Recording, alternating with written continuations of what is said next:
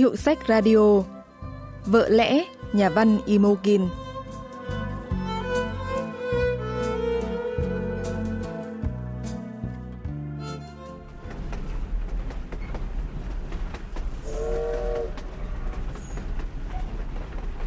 Từ thủ đô về đến thôn S mất hơn 8 tiếng ô tô. Chồng cô ủ rũ nhìn ra ngoài cửa sổ. Chị thỉnh thoảng lắc đầu rồi ngủ gà ngủ gật, không nói gì nhiều. Thà gạ chồng đã ly dị, chứ lấy chồng quá vợ khổ lắm đấy bạn ạ. Cô cười một mình khi nhớ về những gì người bạn thân đã nói. Và người chồng mới ngồi đối diện với cô, trông ngây dại, chị nhìn ra cửa sổ với ánh mắt lờ đờ, chìm vào không trung, giống như đang theo đuổi một chiếc bóng đã tan biến nào đó.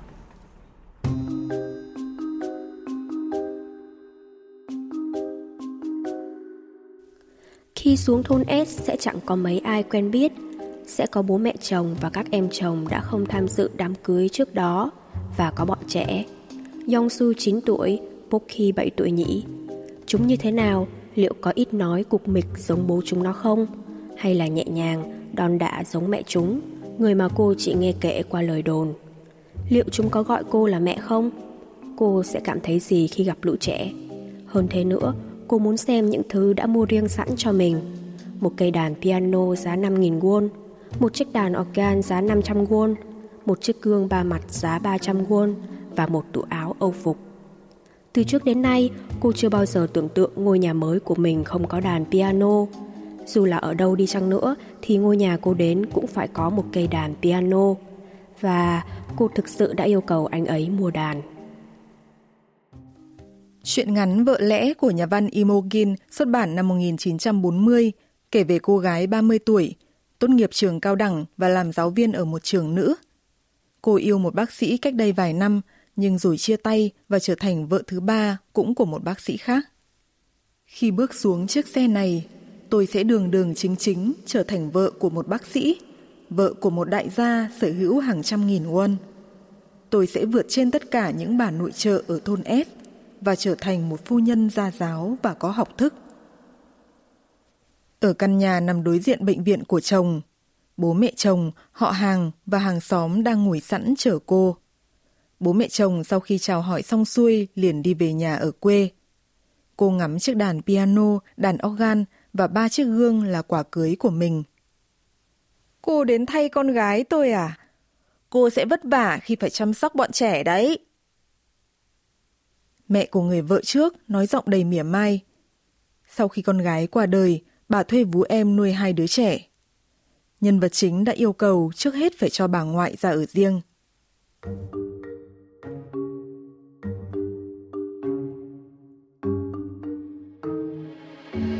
Tôi đã chuẩn bị sẵn sàng nghe những lời khó chịu, tự quyết định mọi chuyện và tự mình chăm sóc lũ trẻ.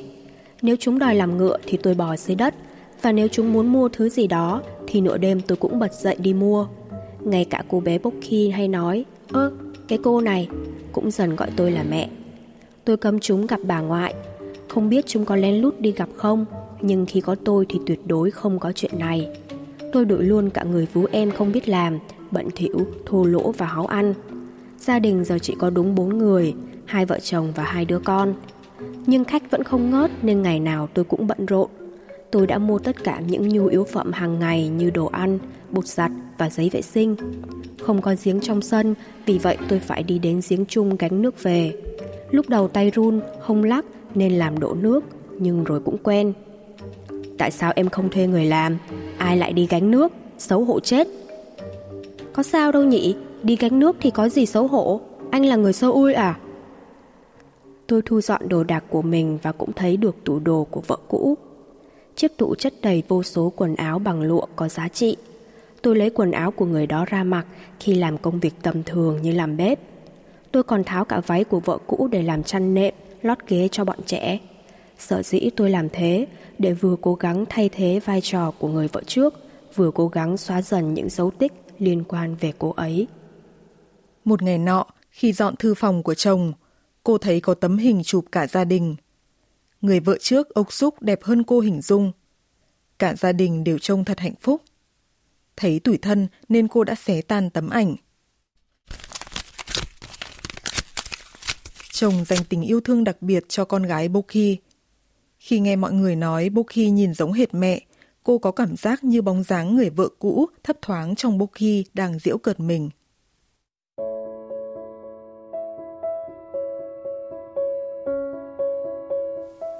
Nhưng tôi vẫn xem bài tập về nhà cho bọn trẻ, chuẩn bị cặp lồng cơm đầy đủ cho chúng hàng ngày mang đi học. Quần áo từ trong ra ngoài, chăn nệm lúc nào cũng sạch sẽ. Ban đầu vì được chiều chuộng nên chúng có một số tật xấu. Nay tôi cũng cố gắng uốn nắn từng chút một. Những lễ nghi phép tắc như chào hỏi người lớn tuổi, nói lời cảm ơn, dáng ngồi, điều chỉnh lượng đồ ăn vặt hay tiền tiêu vặt không quy tắc. Tôi vừa chỉ, vừa sửa, vừa khích lệ động viên, nên những điều này đã được cải thiện rất nhiều.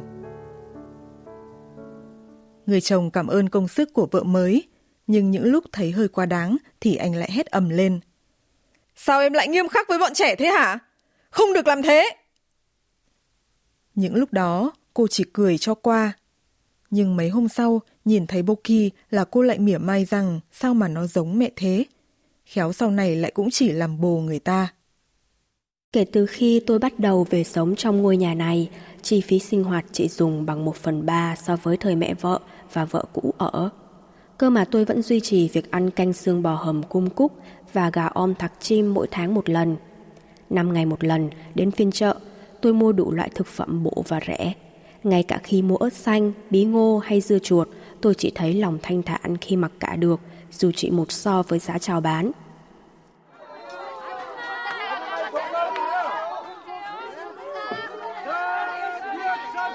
Sao mà cô mặc cả ghê thế? Cô vợ trước không những không mặc cả mà còn cho thêm chúng tôi ấy chứ. Chị đừng so sánh thế, mỗi người một tính, tôi là người biết quý đồng tiền. Có những người vẫn giả bộ sang nhà vợ chồng cô để giúp việc này việc kia, nhưng thực ra chỉ để ăn trực. Với những người này cô tỏ rõ thái độ không hài lòng.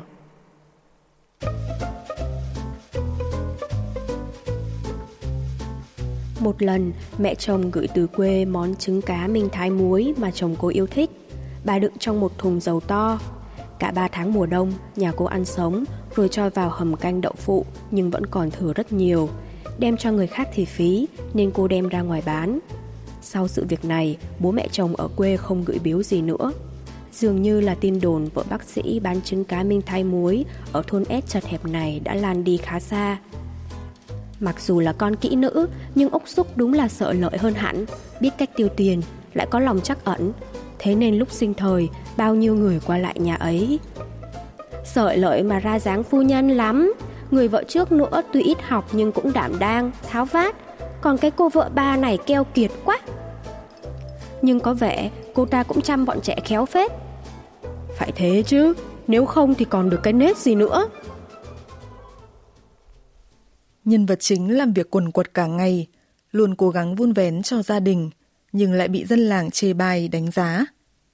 Nhà phê bình văn học Chon Soyoung phân tích. 작중에서 흥미로운 부분은 전처와 나아가 계속 비교가 되고 있다는 점입니다. Điều thú vị của câu chuyện là nhân vật chính liên tục bị đem ra so sánh với vợ cũ. Vợ cũ là một người phụ nữ thật tiêu chuẩn của xã hội, như ưa nhìn, luôn biết phục tùng, nhân hậu và đối xử tốt với chồng con cũng như những người xung quanh. Nhưng nhân vật chính thì khác. Cô là kiểu phụ nữ không thích ăn diện và nỗ lực cho những việc đã đề ra theo tiêu chuẩn của riêng mình. Những người xung quanh cô không thích điều đó, cho dù cô nuôi dạy bọn trẻ tốt, thao vát, đảm đang hơn. Vì vậy, khi người đọc theo dõi câu chuyện này sẽ thấy sự thật là nhân vật chính không có vấn đề gì, mà hướng cái nhìn nghi ngờ về xã hội đương thời với nhiều điểm bất hợp lý. Có thể nói, đây chính là dụng ý mà nhà văn hướng đến. Cụ thể là trong thời kỳ Nhật Bản kéo và chiếm đóng Son thì đã dừng lên một hình tượng người phụ nữ lý tưởng, luôn phục tùng theo mệnh lệnh mà Tổng lớp thống trị mong muốn. Nhà văn Imogen đã tạo ra một hình tượng người phụ nữ thoát ra khỏi hình ảnh người mẹ, người vợ đảm đang trong xã hội xưa, như một hình thức phản kháng với xã hội thực dân đương thời.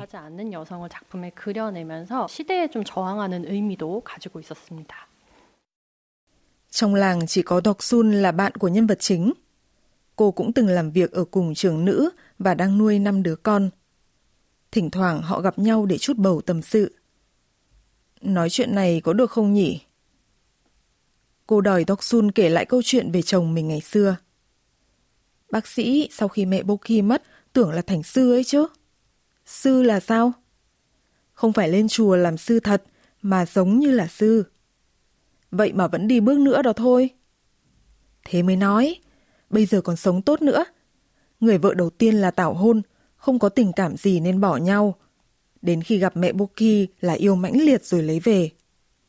Bác sĩ mà cũng yêu ghê lắm đấy. Theo lời Doksun thì ốc xúc đã có bầu trước khi chồng chia tay người vợ cả. Trong quá trình ly hôn, người vợ cả còn sai bà Đồng đến để cắm dao trên mái nhà, rồi tung ra đủ loại tin đồn thất thiệt. Vất vả lắm chồng cô mới cưới được ốc xúc. Nhưng cô ấy lại bị bệnh lao mà chết. Chồng cô còn từng tuyên bố sẽ sống độc thân đến cuối đời.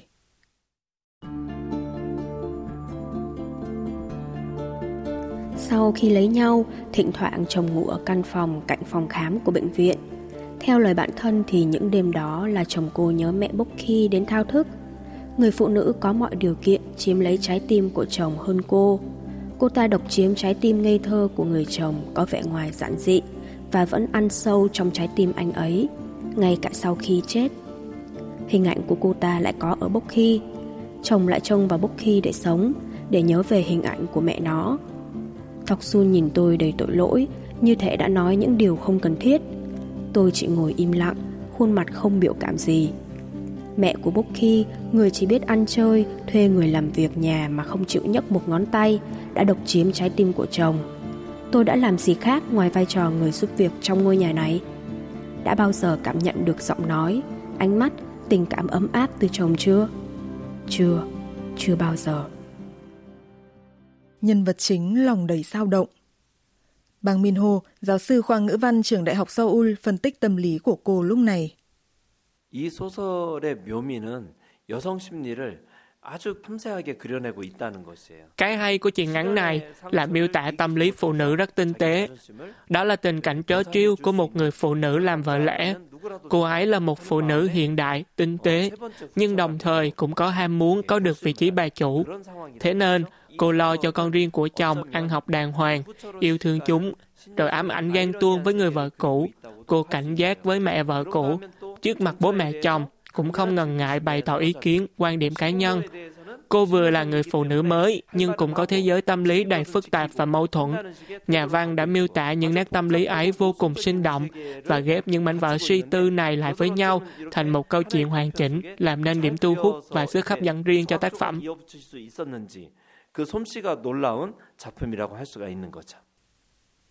Sau buổi nói chuyện hôm đó, nhân vật chính cắt đứt quan hệ với Dok Sun Cô cũng không thấy cô đơn buồn bã gì. Tôi lấy công việc làm niềm vui. Với cái mác vợ bác sĩ, tôi có thể coi khinh người khác, có thể rời bỏ sự phiền hà nếu không tìm thấy niềm vui từ việc giao thiệp với thế giới bên ngoài. Tôi càng ngày càng yêu quý những nhạc cụ, máy khâu, quần áo và đồ đạc của mình hơn. Tôi vui vì được sống, tự hào vì mình đang làm tốt mọi việc. Có một việc khiến nhân vật chính vững tâm hơn. Thành tích học tập của Yongsu và Bốc Hy đều tốt. Bọn trẻ này khá đấy nhỉ? Chồng cứ giữ khư khư mà ngắm nghía tờ giấy báo thành tích của Yongsu xếp hạng 3, Bok xếp hạng 5 ở trường. Bọn trẻ con tự giỏi chắc, đều là nhờ mình dạy dỗ cả.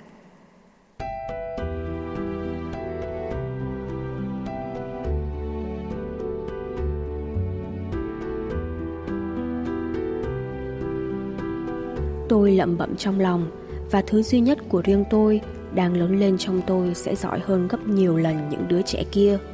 Sau khi nghỉ chơi với Doksun, tôi chỉ còn lại gia đình. Không có ai dù chỉ là một chú cún con làm phiền. Ngay cả khi cắt đứt khỏi mối liên hệ với xã hội bên ngoài như thế, thì tôi cũng không cảm thấy cô đơn và trống trải. Một sinh mệnh nhỏ đang lớn dần trong tôi, khiến trái tim tôi vỡ òa vì sung sướng. Môi trường xung quanh tôi ngày càng trở nên hạn hẹp, nhưng tâm trí tôi dường như đang mở rộng vô hạn. Trong thế giới này, tôi mỉm cười và cảm nhận sự ra đời của đứa con đang lớn dần trong bụng. Giáo sư Bang Minho phân tích về thông điệp cuối tác phẩm.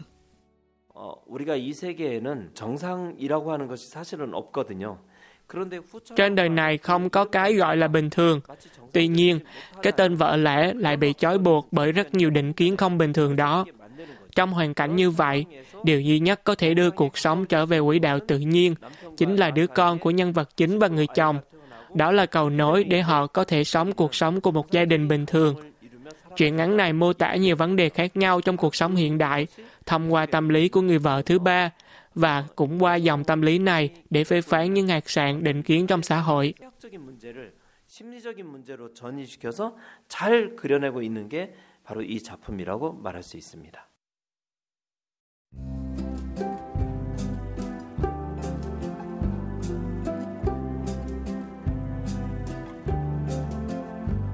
Các bạn vừa tìm hiểu chuyện ngắn Vợ lẽ của nhà văn Imogen. Chuyên mục Hiệu sách Radio xin kết thúc tại đây. Xin hẹn gặp lại các bạn vào thứ ba tuần sau.